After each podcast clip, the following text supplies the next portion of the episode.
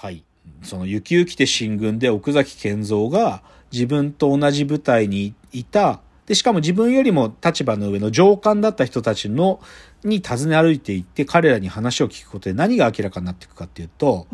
言っちゃうと、軍の中で部下、部下である自分たちの兵隊を殺したっていう話が出てくるの。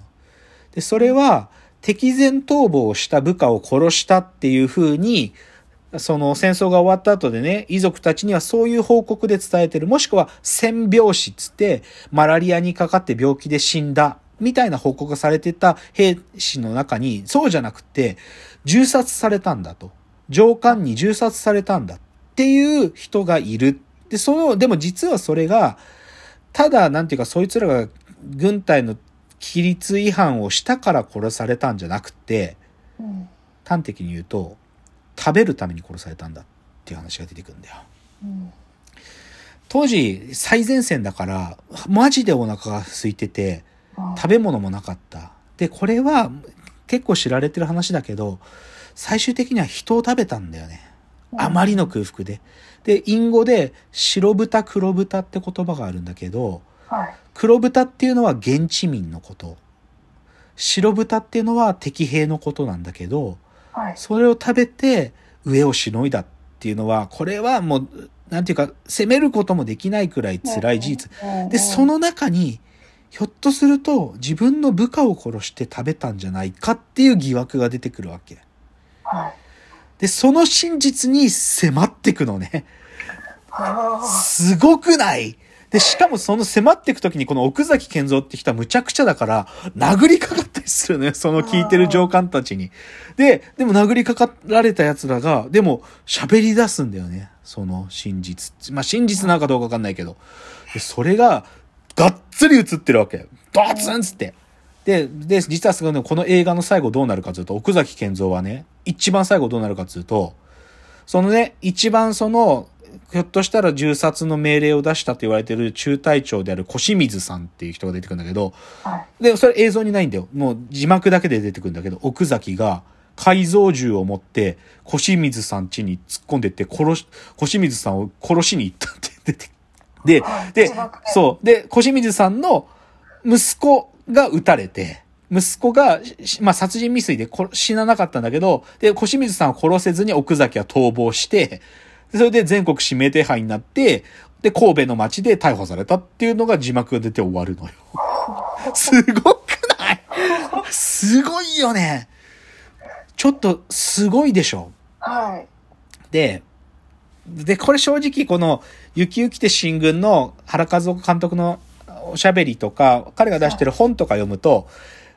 これがほ本当に事実の全てじゃないの。本当は奥崎健三っていうのはもっとすごいどうしようもない困った人なんだよ。すとにかく彼は困ってる。で、その困った人のその側面とかももっとちゃんと丁寧に描くこともできたっていうような本とかも出てるんだけど、でも、ちょっとぶっ飛びすぎてて、僕こう見てどうしようもないなと思ったわけ。で、でね、ちょっといろいろ調べていくと、あのマイケル・ムーアね、マイケル・ムーア監督はいが、生涯見た映画の中で最高のドキュメンタリーだっつっていうのがこの雪雪てシングなのよ。へだから、正直僕これ見ちゃったから、今日のなんかドキュメンタリーのごちゃごちゃなんか自分で言ってんのもう関係ねえなと思って。なんか、今日いろいろ喋ってきたけど、皆さんぜひね、Hulu で見れるんですよ。Hulu で見れる。おー Hulu で見れる。あとは違法アップロードだけど。でも、見た方がいいと思いますね、一度。ちょっとショックを受けますね。なんか、そこでおこ映ってるものっていうより、これが80年代のドキュメンタリーなのかっていうのを、ちょっと、一回ね、見た方がいいと思いますよ。そんぐらいちょっと驚くものが映ってるんで。ちょっと今日いろいろ紹介しました。はい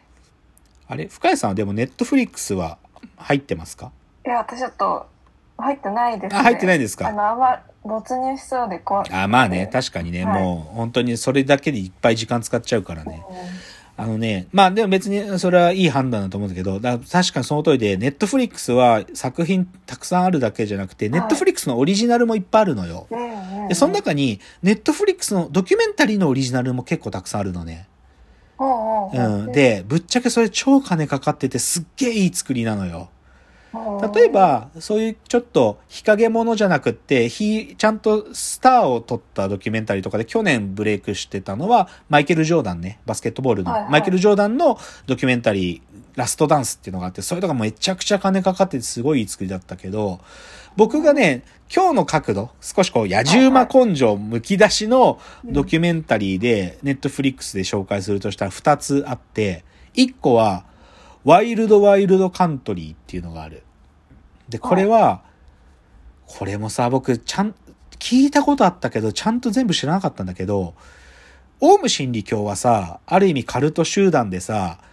ある意味サリンなんてもん作ってさ、テロ行為してた存在じゃん。それよりも、もっと昔、1981年から85年に、はい。インドのカルト集団がアメリカのオレゴン行って、土地をめちゃくちゃたくさん買って、それその土地を自分たちの理想郷っていうか楽園で、コミューンを作って、もで、そ、で、ある意味、お、アメリカの一部の自治体を乗っ取ろうとした団体がいたのよ。ラジニーシ・プーラムって言うんだけど、で、しゅあの、き教団の一番上の、まあ、指導者がバグワンっていう、で、そのナンバー2の秘書が、あ、ラマナンド・シーラっつうんだけど、はい。この二人で、で、こいつらのことを取ったワイルドワンドカントリーってのがあって、すごいよ、これ震える。もうその人たち結局ね、何、最終的に何やったかというと、じ自分たちで、その、自治体の選挙操作するために、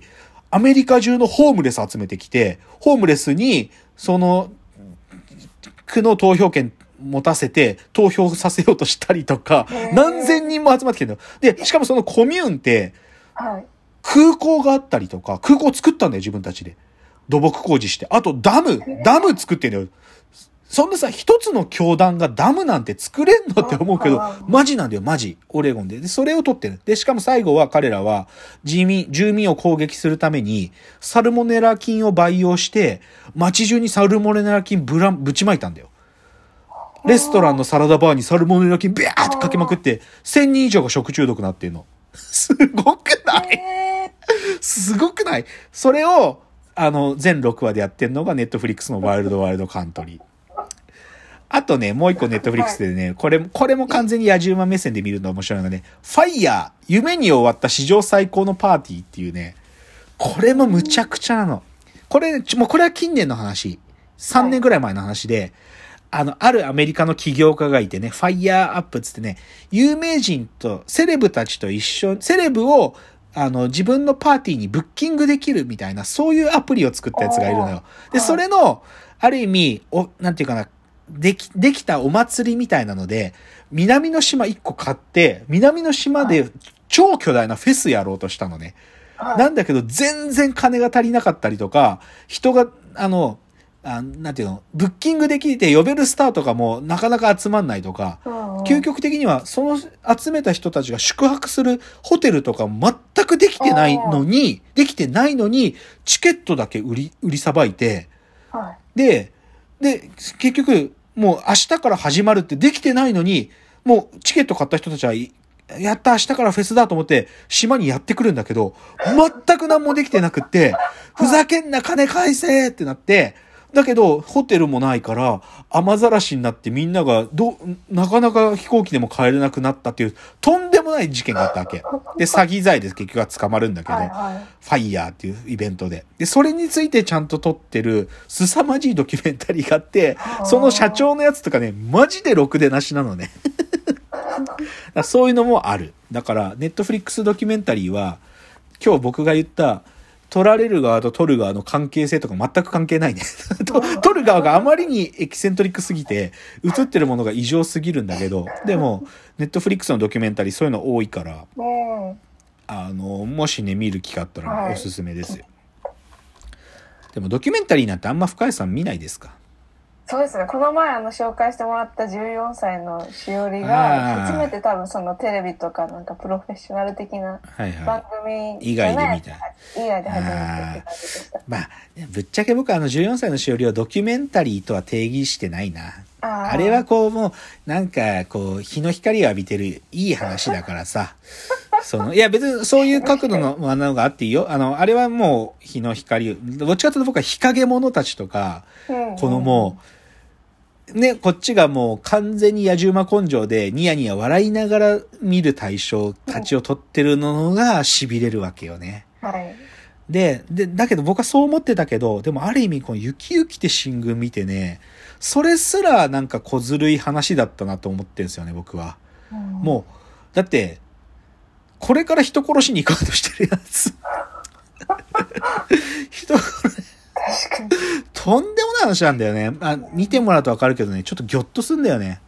だから、そういうドキュメンタリーがあるから、ちょっと今日僕こ、なんか、小賢しい理屈をこねたけど、ちょっとね、マイケル・ムーアが 最高のドキュメンタリーだって言ってるのも分かっちゃったんで、うん。ちょっとなんかいろいろ紹介したんだけど、で、正直今日の、なんていうの、話の中心に雪雪て進軍を据えようと思ったんだけど、ちょっとね、なんか思想的にやばいやつって思われるリスクもあったから、ちょっとこっそりと最後に忍ばせましたけど、でも今日僕の結論は、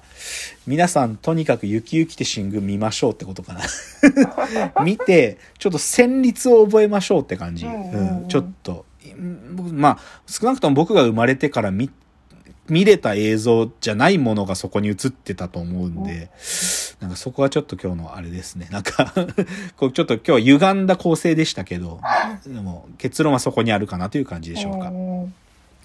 はい。ということで、まあ、また、そうですね。今日はドキュメンタリーの話しましたけど、まあでもドキュメンタリーいい映画たくさんあるので、また紹介する機会あるかなと思います。まはた、ちょっと、そういう回があればなと思いますので、お別れのお時間がやってまいりました。また、ご意見やご感想、あと皆さんがご紹介してくれるドキュメンタリー作品とかあったらですね、感想の方からお送りしてください。それでは、わーわー言っております。お時間です。さよなら。